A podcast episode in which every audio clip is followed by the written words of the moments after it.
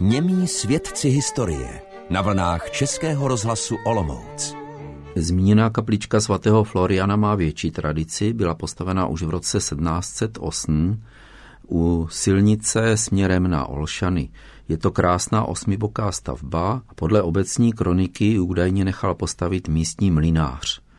Malou kapličku najdeme ještě u staré císařské silnice při sjezdu od Olšan.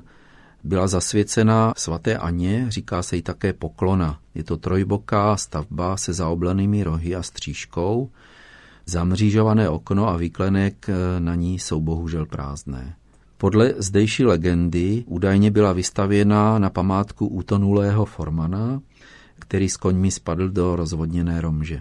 Vedle kaple na návsi najdeme ještě sochu svatého Josefa. V Držovicích můžeme vidět také šest křížů, dva pomníky a dvě pamětní desky. Pomník obětem první světové války byl slavnostně odhalený při sjezdu rodáků obce v roce 1928.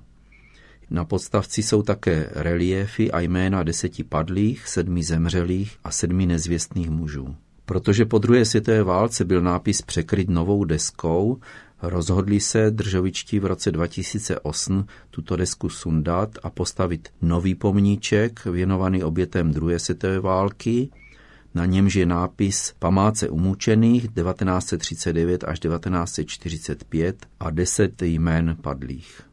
Na škole najdeme pamětní desku věnovanou rodáku Antonínu Pavelkovi legionáři prvního pluku padlého u Zborova a pamětní desku věnovanou Františku Vetešníkovi, učiteli umučenému nacisty 7.5.1942 v Mauthausenu.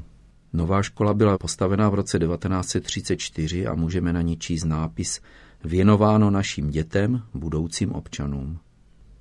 U bývalé císařské silnice stojí stará zájezdní formánská hospoda, říkalo se jí u Hasalů. Podle některých zdejších zde údajně přenocoval Napoleon po bitvě u Slavkova a prý zde bylo uzavřeno příměří. Já jsem našel krásný kamenný dvouobloukový most na železniční trati a také malou betonovou pevnostku v poli nad silnici Golšanům. Pochází zřejmě z konce druhé světové války, kdy chránila přístup k Olomouci. Také přírodní zajímavosti jsou zde. Byly to památné lípy, například lípa Svobody na návsi z roku 1918, památná lípa u Hřbitova. Mě zaujalo, že v roce 1463 věnovala Johanka Skravař les Háj nebo Hájek obci Držovice. Vesnice potom byla majitelem tohoto lesa až do roku 1848, kdy byl rozparcelován, někteří sedláci začali les kácet a přidali se k ním chalupníci, takže les zmizel. Ale zásluhou nadučitele Karla Kyselého byl po roce 1889 postupně vysazován, až dosáhl rozlohy 24 hektarů. Vesnice byla známá také hruškami zvanými voňavky a jak jsem zjistil podle pamětníku, tak někteří z nich si je ještě pamatují. Z obecní kroniky mě zaujal příběh obecního sluhy Tomáše Patáka a jeho paní mámy. Tomáš Paták skončil službu pro stáři 15. ledna 1939.